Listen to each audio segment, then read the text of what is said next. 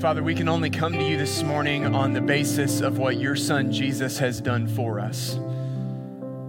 We can only be who we are because of who you have made us.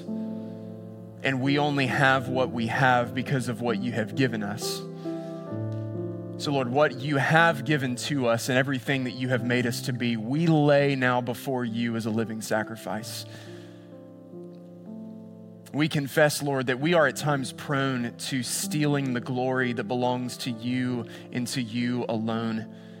So remind us today through your word that whatever victory we may see, whatever success we may experience, it comes not because of us, but only because of Christ within us. So Father, will you remind us once again of the victory that you have won for us, that you have now shared with us freely as a gift of grace through faith in Jesus Christ, and help us to be people who give all the glory to you. So Father, today, will you once again speak words to your gathered church that will edify us and glorify you. Father, sanctify us in the truth of your word.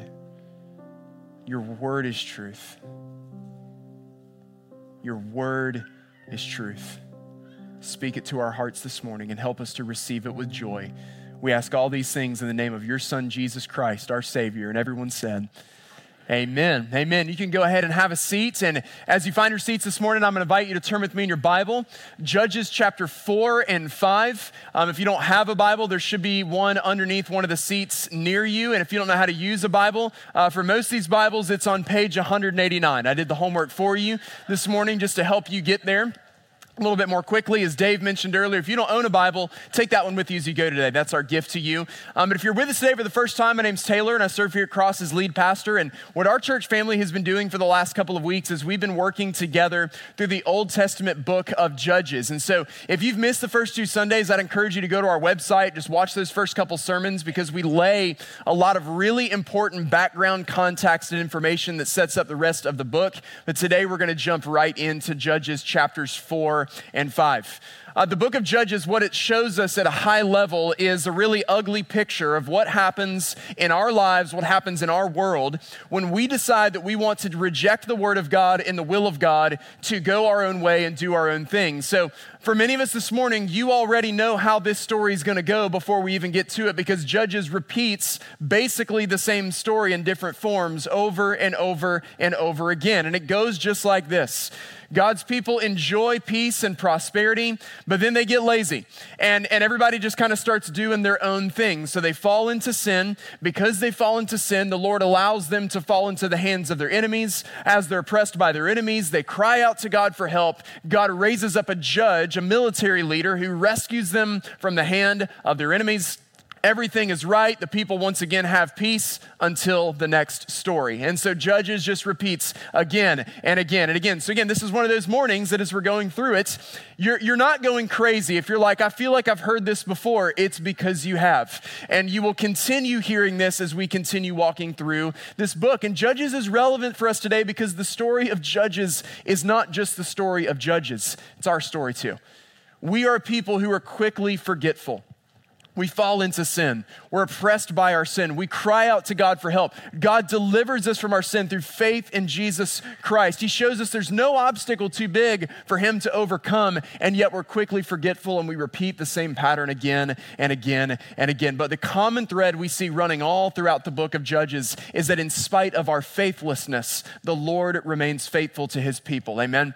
I mentioned this a couple weeks ago. I went to school up at Appalachian State in Boone, North Carolina. That's where I grew up and went to school there for a couple years. And it was back at the end of the 2007 football season. App State competed for what was then the 1AA level of national championship. They played that year against Delaware. And it was a big game because Joe Flacco was the quarterback for Delaware. Of course, he went on to win a Super Bowl with the Ravens and is still in the NFL today. And so it was a big game going into it. I remember two things very vividly about this game. The first thing I remember is is that me and all of my dumb college friends, we dressed up in black suits because we were there to take care of business. And we were going to win a national championship, and we were sending Delaware to their grave. That was the mentality and the thinking. And so I remember wearing a black suit to the game. What I also remember is that our fan base did what a lot of fan bases do when you win a championship, which is we stormed the field, which is all well and good. The problem is we started storming the field before the clock had run out at the end of the game. And I don't mean by a few seconds. I mean with like 5 minutes left in the game, students started pouring over the walls. Security was doing absolutely nothing to stop this. I mean, it was honestly not a good situation. Our fan base was like behind the Delaware sideline, like we're talking trash as if we had actually done something. And so this became a big thing. And so I actually pulled this up on YouTube this week because I just wondered, what were the announcers saying while this was happening? And man, they were rightly just dogging all of us because this was not a good picture. Instead of the end of this game being App State celebrating what was a blowout win for the national championship, all the talk was about how the fan base behaved and how we were storming the field before the game was over. Because here's the problem, guys. You know, if you're a fan of a team, you're invited to share in the victory. What you're not invited to do is to steal the glory. And the same is true for us as followers of Jesus Christ. God has won the victory over sin, death, hell, and the grave through Jesus, and he invites us into that victory. He invites us into that story, but the one thing he does not invite us to do is to share the glory, because what we see in our own lives and what we see time and time again in Scripture is that, guys, most of the time God doesn't win the victory because of us. Overwhelming majority of the time, he wins the victory in spite of us. And so this morning, what we're going to see in Judges 4 and 5 is that the Lord shares his victory with us, but all the glory belongs to him. He invites us into his victory. He shares his victory with us, but he does not win this victory because of us. He wins it in spite of us, which means we can never be glory thieves. All glory alone belongs to God. So Judges chapter 4, Dave has already read verses 1 through 3 for us together this morning. And what we see all throughout Judges chapter 4 and Judges chapter 5 is a clear picture of the victory that God has won in spite of his people. So what we see first this morning from verses 1 through 3 is that the Lord wins even when it looks like we're losing. Even when all the evidence is stacked up against us and it looks like we're losing, we can trust that the Lord is always winning. Here's how you see the cycle of Judges repeating again here in chapter 4. Verse 1, we see the people again. Everybody say again. They again do what is evil on the side of the Lord. Verse 2, the Lord allows them to fall into the hand of Jabin, so they're given over to enemies. And then verse 3, the people cry out to the Lord for help. All throughout the book of Judges, I mentioned a couple weeks ago, you'll see that things tend to get progressively worse, both with the circumstances that people find themselves in and the quality of leader who delivers them from those circumstances. So what we see the first time, they fall into their hands of their enemies. This lasts for 8 years. And then the next time it happened, it happens for 18 years. And now they've been oppressed for 20 years. We're told once again about chariots. You've seen this story before. We saw this back in week 1. Jabin had 900 chariots. Now we've seen the Lord deliver his people from the power of chariots, both at the Red Sea with Pharaoh's army, where God overthrew 600 chariots. We saw this in Judges chapter 1, where Judah initially did not want to enter into the land because they saw the chariots. The Lord has delivered them from chariots. And so again, it just leaves us in this place of going like, what is the problem here? Like, God has clearly proven that he can do this. Why is it that there's such a lack of trust? Well, you just think about this for just a moment. You know, Israel is still a new nation. They don't have this massive armory, this arsenal of weapons that they can go to, which is why last week, you know, for example, Ehud, he makes a knife that he uses to kill Eglon. And then you see Shamgar using an ox goad. And so they're already having to use kind of these makeshift tools. So it's, you know, it's not that a slingshot isn't a good weapon, but when the other team has tanks, you know, you're going to feel a little bit limited and a little bit overwhelmed and as if you don't have the firepower. But what they consistently forgot is in spite of what they did not have, they had the Lord who was able to overpower any enemy that was in their way. And they so quickly forgot this. They repeatedly forget these things again and again and again. You know, no matter how many times it seems like the Lord makes a way for us in our lives, no matter how many times he's delivered us from temptation or he's provided a need or he's just opened a door that we thought was going to be impossible for him to open, it's almost like every time we get to that exact same obstacle, we find ourselves going, man, what are we going to do? We so quickly forget how the Lord has delivered us in years past. A couple weeks ago, January 22nd, this was the official, to the date, 7-year anniversary since our church family had our first public worship services over at Beaufort High School. Who was there on that day? Just curious. Awesome. Stayed with us today, 7 years later. So what we've done with our staff and our elder team the last couple weeks is we've paused on a couple of occasions just to recount God's goodness and faithfulness. And we've been asking the question, man, how can we keep retelling this story? Because many of you, if you've maybe just joined us in the last few months, or if you're new, it might be hard for you to really appreciate the work that the Lord has done here among us. Because every single step, every single year of our church's story, we have faced something where we have scratched our heads going, how are we going to make this work? So after meeting at the high school for a year and a half, we were told just a couple weeks before summer started that it was going to go under construction. They were like, hey, you guys can't meet here. And we had nowhere to go. We're like, Lord, how are we going to do this? And the Lord opened the door. We met at Islands Academy for the summer. Who survived that summer, by the way? You deserve this building. This is for you. The no AC island, people like literally passing out during service. It was nuts. The Lord opened the door at Islands Academy. We go back to the high school and we realize that's not going to be a long-term solution. Construction's going to keep happening. What are we going to do? The Lord opens the door to the YMCA. The YMCA, that they charged us very little during our first few years there, and that gave us the opportunity to start saving and start thinking towards the future. But man, we're a new church. We were less than 5 years old at the time. Banks don't want to talk to us. That they're like, see you in 10 years, maybe, you know, if you're lucky. Lord, how are we going to do this? There's a gentleman who loved the Lord, who learned about our church, and he donated the vast majority of the property that we're sitting on today. And then we got to the place where we're ready to break ground. At the beginning of 2021, we had a building design, and then here all of a sudden, inflation pops in, and the cost of the project doesn't just go up, it more than doubles. Lord, how are we going to do this? And throughout the course of the year, you just continued to generously give. You continued to be faithful. We continued to press in. And we went through some redesigns, and we finally came up with a solution that was going to still work so that we could continue driving things forward. And so again, elephant in the room, you know, here in 2024. Now, I want to just preface it by saying this.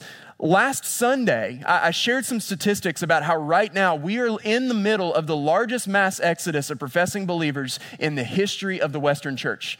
I mean, it's an ugly, ugly picture right now. But even as I shared the bad news last week, let me share some good news. On that same Sunday, you've already seen part of it. Last week, we celebrated 8 baptisms, and we had our highest attended Sunday ever in our history with over 1,100 people here across 3 services. And so we just praise God.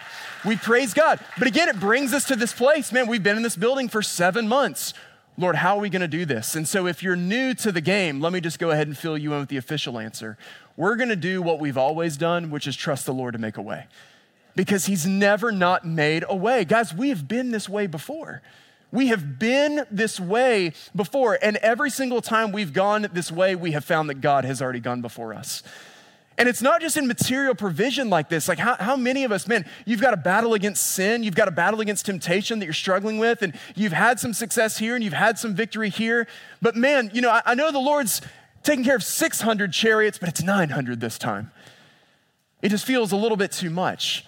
Or you've just had a material need, a financial need. Man, how are we going to do this? And it didn't make sense on paper, but God made a way. But this just seems a little bit too big this go around. Or you're just looking at some type of challenge in your life, in your marriage, in your home, and the Lord has been faithful. He's sustained you. He's kept you. But it all seems a little bit bigger this time. God, you can always trust the Lord to do exactly what he has said he was going to do, which is to be faithful in every circumstance that we face. Listen, no matter what the circumstances say, we can trust our God never ceases to be victorious. Church, listen, I know what our world looks like today. And please, let me just let you take me off the pedestal here for a second. I know it's going to shock some of you. Believe it or not, like I don't sit in a room and just pray and read my Bible all day long. Like I'm in this world with you. I see it. I watch the news. I get flipped off in traffic just like you do. I get road rage just like you do. That's why I have like blacked out windows. Nobody knows it's me, right? Like I can just kind of hide. I feel it with you. I feel the tension of a world that feels like, everybody feels like you're about ready to snap all the time right now. I know that a lot of statistics about the church and about our culture and about everything, it looks like we're losing. What you and I can trust this morning is that even when it feels like we're losing, we can trust that God is always winning. He has never ceased to be victorious, and he never will. Let's go on and read verses 4 through 16. And listen, y'all just hang with me this morning. Some of these names and pronunciations, I kid you not, like I've literally got like a hooked on phonics post-it note right here to help me out this morning. I listen to audio Bibles of people who know Hebrew well, and if they pronounce it one way, I just assume that's right. So if I get any of these wrong, blame Ray Ortlund. He's the voice I was listening to this week. Let's read verses 4 through 16. Now we're introduced to our next judges. We have Deborah and Barak, and let's listen to their story. It says, now Deborah, a prophetess, the wife of Lapidoth, was judging Israel at that time. She used to sit under the palm of Deborah between Ramah and Bethel in the hill country of Ephraim, and the people of Israel came to her for judgment. She sent and summoned Barak, the son of Abinoam, from Kedesh Naphtali, and said to him, has not the Lord, the God of Israel, commanded you, go, gather your men at Mount Tabor, taking 10,000 from the people of Naphtali and the people of Zebulun. And I will draw out Sisera, the general of Jabin's army, to meet you by the river Kishon with the chariots and his troops, and I will give him into your hand. And Barak said to her, if you will go with me, I will go, but if you will not go with me, I will not go. And she said, I will surely go with you. Nevertheless, the road on which you are going will not lead to your glory, for the Lord will sell Sisera into the hand of a woman. Then Deborah arose and went with Barak to Kedesh. And Barak called out to Zebulun and Naphtali to Kedesh. And 10,000 men went up at his heels, and Deborah went up with him. Now, pay attention to this detail. This seems random here in the middle, but this sets up where we'll go in just a little bit in verses 17 through 24. It says, now Heber the Kenite had separated from the Kenites, the descendants of Hobab, the father-in-law of Moses, and has pitched his tent as far away as the oak inn. Pause here for a second. Zaananim, hooked on phonics, nailed it this morning, which is near Kedesh. When Sisera was told that Barak, the son of Abinoam, had gone up to Mount Tabor, Sisera called out all his chariots, 900 chariots of iron, and all the men who were with him, from Harosheth Hagoim up to the river Kishon. And Deborah said to Barak, up, for this is the day in which the Lord has given Sisera into your hand. Does not the Lord go out before you? So Barak went down from Mount Tabor with 10,000 men following him, and the Lord routed Sisera. Everyone say the Lord. The Lord. Who routed Sisera? The Lord, and all his chariots, all his army before Barak by the edge of the sword. And Sisera got down from his chariot and fled away on foot, and Barak pursued the chariots and the army to Harosheth Hagoim, and all the army of Sisera fell by the edge of the sword. Not a man was left. The Lord wins. The victory belongs to him. The Lord wins even when it looks like we're losing. Second, we see that the Lord wins in spite of when his leaders are not leading.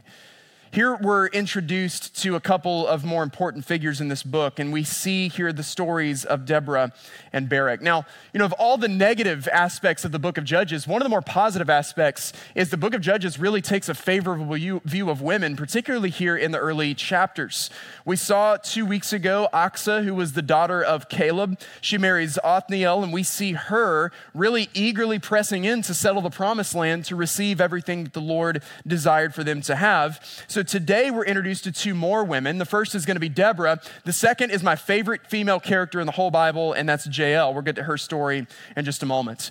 We're told of Deborah that she is a prophetess. Now, biblically, the gift of prophecy is twofold. Prophecy involves both foretelling, which is predicting future events, and it also involves forthtelling, which is simply speaking forward the word of the Lord. And we see Deborah doing both of those things here in this particular text. Now, I want to just go off to the side here for just a moment, because this is not the explicit point of this text this morning, but this is important because this text is often a flashpoint when it comes to discussion about how men and women should relate to each other when it comes to leadership within the church. We see Deborah and Barak working alongside here, and so there's a couple of different extremes that we can take with this position. One is basically to say, hey, passages like this show us that there are absolutely no distinctions whatsoever. But on the other side, you've got people go as far as to say that Deborah was in sin because of what she was doing, and I don't think that's there at all. And so I want to make sure we have a healthy understanding of what's here. This can be a tense subject, but I believe if we rightly understand what's getting across to us in this passage, we see a beautiful picture of what God intends for the relationship between men and women when it comes to leadership within the church. Now, as a church, we're not ashamed of this. We're not embarrassed of this. We're excited about this. We actually think this is beautiful and true. We believe that God has ordained from the beginning of creation for men to serve as the spiritual leaders of the home and of the church. We don't believe that's about holding on to some oppressive, misogynistic, patriarchal structure, because we don't read the Bible through a Marxist lens. We just take what it is that comes to us as it is. And so we believe that rightly understood, rightly applied, rightly interpreted, this is about men serving as loving, sacrificial leaders in the home and the church. Now, what we never ever see in Scripture is then permissiveness for men to do that in an authoritarian or domineering manner. And unfortunately, I know for many of you, I talked to some folks after our first service today, like that's your story, is even when I talk about men serving as loving spiritual leaders, unfortunately, maybe because of your background, what you just heard me say is women are just supposed to sit down, be quiet, and let the men do the leading. And that's not at all what we're saying. Like, we'll meet you there. Like, man, that may be your background, and we would be the first people to say, hey, that's not what God intends. If we look really, really closely here, we see a picture of what this should look like when we come together. If you look closely at this text, what we'll find, what's a little bit different about Deborah's story here and the role that she's serving is if you go back even just one chapter, what you see in chapter 3 at the calling of Othniel, for example, and also the calling of Ehud, we're specifically told that the Lord appointed them and raised them up as deliverers. And we'll see the same with Gideon next week. We're going to study his life for a few weeks. And chapter 4 doesn't say that the Lord raised up Deborah. It just says Deborah, a prophetess, was judging Israel at that time. So you ask the question, well, then how did she get there? Well, we find out from the mouth of Deborah down in verse 6 how she got into this position. The Lord had actually called Barak to do this. This is from the mouth of Deborah. She goes to Barak and says, has the Lord not commanded you? Has he not commanded you? Go get the army. Go take 10,000. He has said he will draw out Sisera's army. He will overthrow Sisera's army at your hand. And so pay very close attention to what's happening here. Here is Deborah affirming Barak has the one that's been called to do this, but in no way, shape, or form does she try to replace him. She reminds him of his responsibility. And so when you see their relationship and how they work together here, even on a negative side on the part of Barak early on here, we actually see a picture of how we should be cooperating together. Deborah's serving in this role because Barak has left a leadership vacuum here. God had called him and he abdicated his responsibility. He sees those chariots and he says that's too much. And listen, this is an age-old problem that runs all the way back to the foundations of Scripture. I hope you understand that humanity's fall into sin, mankind's fall into sin, it did not start with Eve taking a bite out of an apple. It started with Adam being passive as a husband. Because the Lord had given the word to him. He was responsible for stewarding that and shepherding that, and he failed in his responsibility. And so once again, we see the consequences of a man who is failing in his responsibility to lead. But she doesn't try to replace him, she reminds him. And so look at just kind of the give and take that happens in this text. The Lord calls Barak, but he does not respond to the Lord's call. And so Deborah exercises the full expression of her spiritual gift. She forthtells, she speaks forward the word of God to him and holds him accountable. Has the Lord not commanded you? Go get the army, go meet Sisera. The Lord will give you victory. And then you have Barak. He, to his credit, he says, okay, I'll go, but I'm not going unless you go with me. Listen, she's got a lot more faith than this dude does, right? And he wants that faith on his side. He's like, I'll go, but I'm not going without you. And then it's back on the other side. Hey, I will go with you, but understand, she kind of keeps his feet on the ground. You'll have victory, but the Lord alone is going to get the glory. And it's just this beautiful balancing act. You see that God has designed us as men and women as equal in his sight, but we fulfill unique and distinct roles when it comes to leadership. So the picture that we see here is this. It is the pressing on of Deborah to Barak, you have a responsibility to lead. And it's Barak responding saying, I will lead, but I'm not going without you. And so men and women, understand, this is the debate that happens at the extremes of the church today, and neither one of these is supported in the Word of God. You've got the one extreme of men saying, hey, we're the leaders, we're the man, you're the woman, you sit down, you be quiet, we're in charge, you do what we say. And that is a complete abuse of what God has laid out in his good and perfect design, and we would reject that completely. But on a more liberal extreme, way over here, it's more informed by feminism, and it's a mentality of women saying, hey, men, anything you can do, we can do better.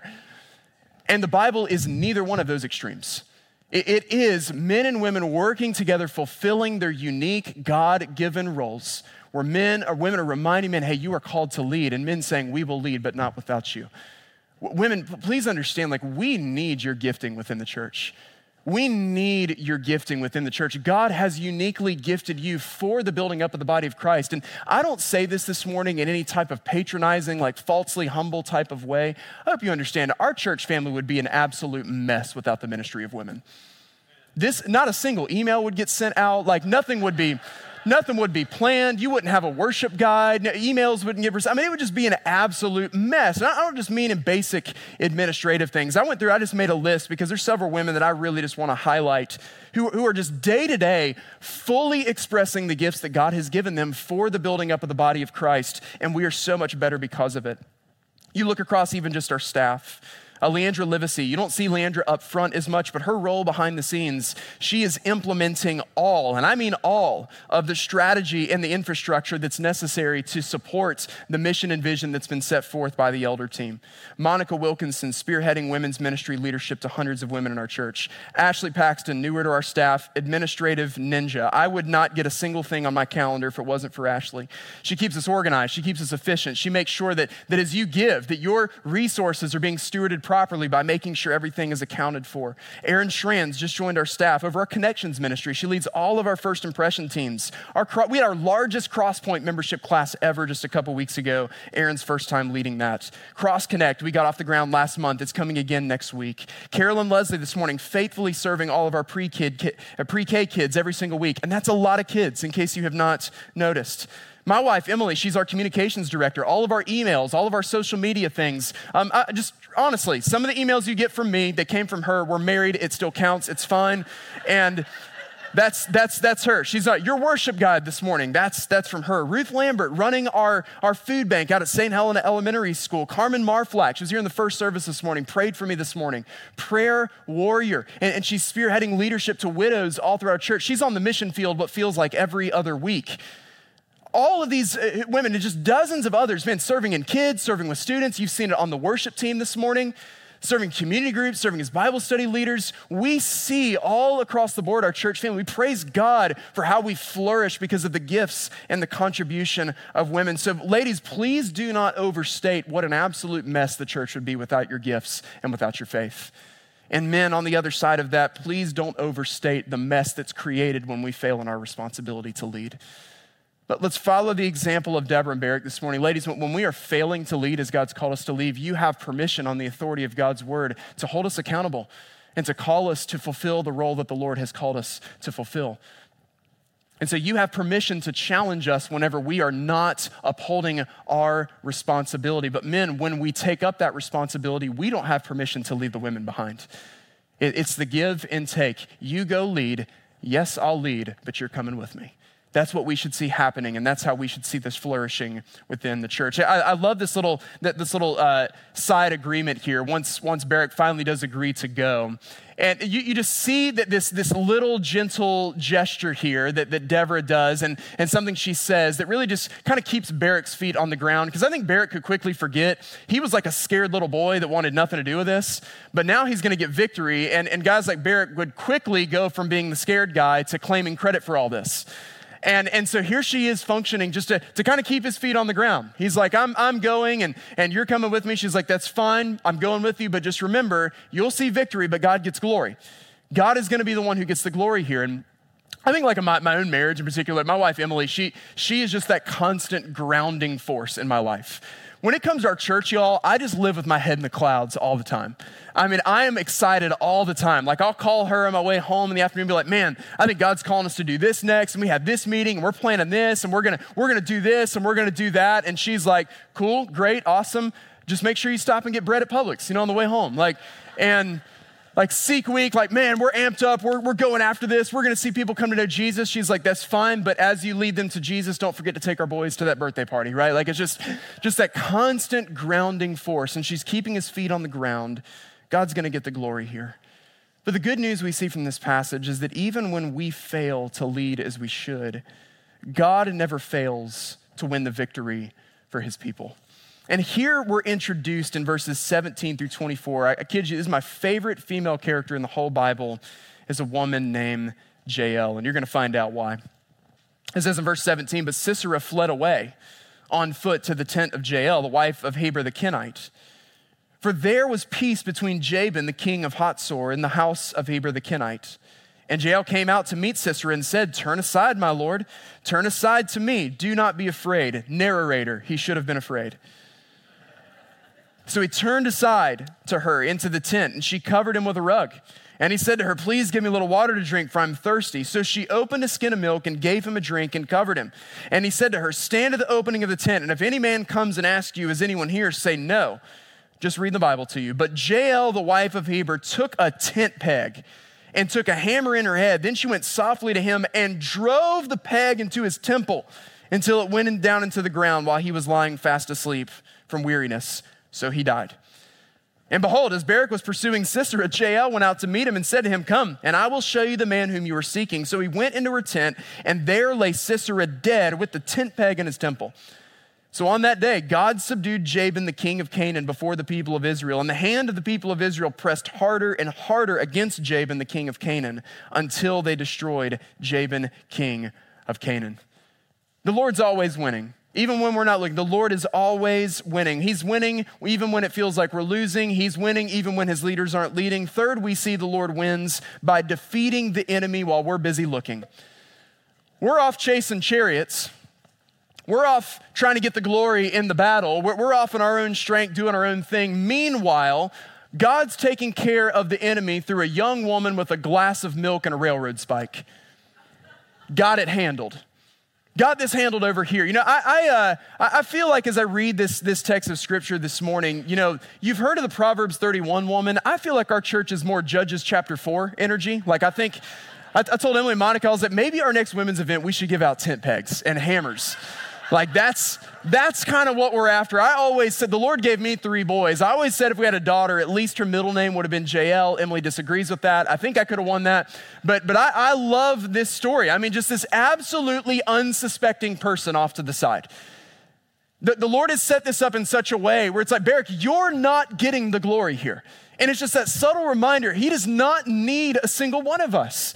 We'll see this over the next few weeks as we study the life of Gideon. God always chooses these incredibly unsuspecting, just at times even unwilling people from the most unlikely of places to bring about his purposes for the glory of his name. And we need these reminders every once in a while. The Lord does not need any single one of us. We're busy chasing chariots. He's winning the victory to the side. This is who he is. Just another JL type of figure, a woman who's just been a giant in the history of the Christian faith. This is a name some of you are going to recognize. If you're like me, grew up in the Southern Baptist Church, you probably recognize the name Lottie Moon. If you know that name, why don't you just lift up your hand this morning? Man, what an incredible story. What an incredible story. Lottie Moon was a prolific missionary, born in 1840. She served 39 years on the mission field, mostly in China. And her story is one of really coming from some wealth that had deteriorated a little bit post-Civil War. And she traded really all of her taste and Southern charm and delicacy and comfort. She traded it for dirt floor poverty among those who were far from Jesus Christ. And so she spent most of her time in China. She faithfully spread the gospel. She was responsible for sustaining many churches that were struggling during this period of time. She started schools. At this point in time in China, she was very justice-minded. Many young girls, they were practicing, there was the practice of feet binding, just this abusive practice that would break their feet down and keep their feet really no more than about 3 or 4 inches. And so she saved about a third of her female students from going through this type of treatment. But one of the marks of Lottie Moon's life, if you really go back and read some of her letters that she wrote to some of the missionary unions, one of the things she was known for was the rebuke of men who failed to go to the mission field. you know, she took a lot of criticism where people would be looking at the work she's doing. They'd basically be going, well, that's something that a man should be doing. And her response was basically like, sounds good, but none of you are here. And so she took up the mantle of responsibility herself. And her legacy has far outlasted her death. She died at the age of 72 at all of 4 foot 3 inches tall. And at the time of her death, she weighed no more than 50 pounds and only had about $250 of inflated local currency to her name. And yet this is her legacy. And back in the late 1800s, the Women's Missionary Union started a missionary offering that in 1918 was redubbed the Lottie Moon Christmas offering. And in the century since this offering has had her name attached to it, more than $5 billion with a B dollars have gone into the pockets of international missionaries. She is driving tent pegs into the head of the enemy long after her death. 4 foot 3, 50 pounds, filling a void that was left by others who refused to go. And that is her life. That is her testimony. That is her legacy. And this, guys, this is just how our God operates. He chooses the people other people wouldn't have chosen. He chooses the people that everybody else overlooked. The Apostle Paul talks about this in 1 Corinthians chapter 1. He reminds his listeners, he's like, listen, like you guys weren't the most wise. You weren't the smartest. You weren't the most educated. You weren't the most powerful, but this is what God does. He says, he has chosen the weak things of the world to shame the wise. You're chasing the glory of pursuing the chariots. He's getting the glory with a glass of milk and a tent peg. This is just how he operates. And the place that God's most glory was most powerfully displayed, the place all of us would have been last to look. God did not bring ultimate glory through the conquering power of chariots. He brought ultimate glory through the conquering power of a cross. The last place any one of us would have looked for deliverance and hope and salvation is the very place by which God brought forth deliverance and hope and salvation. So yeah, he shares the victory with us, but church, this is why all the glory alone belongs to him. We're busy chasing chariots. He's busy winning the battle. Now, chapter 5, I'm not going to read this morning. I've sent my email the last couple weeks. We're covering big chunks every week. And what chapter 5 is the song of Deborah and Barak. It's a song that they sang together. And it's a song that basically retells the story of chapter 4. Judges chapter 4 and 5 are set up in a lot of ways like Genesis 1 and 2, where Genesis 1 really gives us the creation account, and then Genesis 2 retells it in a more poetic form. And that's basically what Judges 4 and 5 are. Judges 4 tells us this is what happened, and then Judges 5 as a song elaborates on it a little bit more and tells us how it happened through a song. And why a song? Why is it? Why do they respond with song? Because guys, singing is what you do when you're on the team that wins. It happens in the Army-Navy game. It happens with middle school boys after they win a basketball tournament. It happens with any team that wins something. We sing for a reason. We are the champions because singing is the natural response of people who know they've already won. So we know that our Lord is always winning. He's winning even when it looks like we're losing. He's winning even when his leaders aren't leading. He's winning while you and I are over here busy looking. Fourth and finally this morning, we see the Lord wins through the praises of the songs that we are lifting. Judges 4 tells us what happened, and now we get this poetic, expanded retelling of how it happened. And Deborah and Barak lead out in this song together. It tells the story of everything we just read about in chapter 5. The song tells the story of how terrible the circumstances were and how desperate the people were for the Lord to intervene. It tells of how the Lord raised up leaders who willingly followed them and who came after them. What you also learn in this song is that the way the Lord delivered the people was through the power of a storm. And that was probably big news to their enemies because they worshiped Baal, who was supposed to be the storm god. And here's the God of Israel using a storm to overthrow them in his strength. The song tells the story of how the Lord once again delivered them from their oppression and stood in victory above their enemies. So the natural response of the people is to rejoice in all that the Lord has done. Listen, is this not true of the songs that we sing every single week? Are the best songs we sing not the ones that just simply retell the story? The best songs we sing simply recount what God has done. If you didn't pay attention this morning, the three songs we already sang, the one we're going to sing in a moment, it's basically the same story again and again and again, right? Because it never gets old to sing the good news. You know, if you're not a music person, if you're kind of cynical when it comes to that, like, well, why are we going to do all this singing every single week? So let's answer that question today. Why do we sing? Why do we sing? Why do we sing when we come together? Why do we lift up our hands? Why do we lift up our heads? Why do we lift up our voices? Why do we shout for joy? Because these are the things that you do when you know that you've won. We sing when we know that we've won, and we're a people who know that we've won. The only reason to not sing is because you don't know that. It's because you have not yet tasted in the victory that God has won and has invited us into. So let's go to the opposite side of the story that I started out with this morning.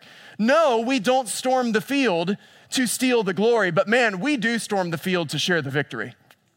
Doesn't matter how much time is left on the clock. Let the celebration start early. We know how this is going to end. We know how this is going to end. No matter what it looks like, no matter what we think could maybe happen, we know at the end of the day, this story goes like this. Our God has won, and he shares that victory with his people. So as we close this morning, I want to give us just two simple challenges as we respond. This is what we do with this as we go. Listen, our God has won. Our God has won. So live and lead with the confidence that he's won. I know our world looks like a mess. I know the statistics. I know the facts. I know what you're seeing. I know what you're feeling. I know what you're hearing. I know it looks at times like we're losing, but we're not. Even when it feels like we're losing, we can trust our God is always winning, which means men or whoever you are in a position of leadership, men, step into that position. Embrace what God's called you. Don't worry about failure. You have God on your side. Embrace your calling, rise up. Men, there are serious consequences in our home, in this church, in our world when we forsake our God-given responsibility. So women, we invite you, challenge us to take up our responsibility to lead. And men, the challenge to you is as you lead, we can't leave women behind. Let's live and lead with the confidence that we will win. And we can do this second as we wait and worship with the confidence that the Lord has already won. He has already won. We can live and lead with confidence that we'll win. We can wait and worship with the confidence that he has won. And so this is what we're going to do in just a moment. We're going to sing this song that we've been singing for the last several weeks. And how about you? I've been humming the bridge of this almost everywhere that I go, especially in some difficult moments. I know how the story ends.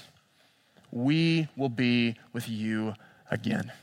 So if you do nothing else this week in response, in just a moment, church, let's sing like we've won. Amen. You bow your heads with me as we close together this morning.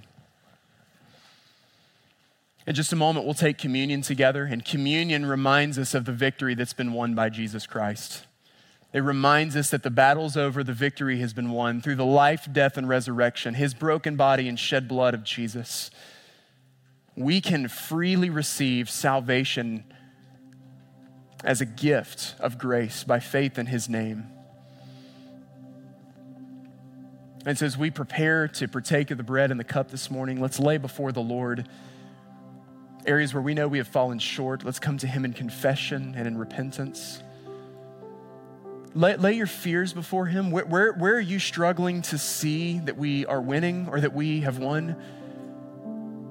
Ask him today to remind you of his victory and his power and his strength. Church, we know how the story ends. We will be with him again.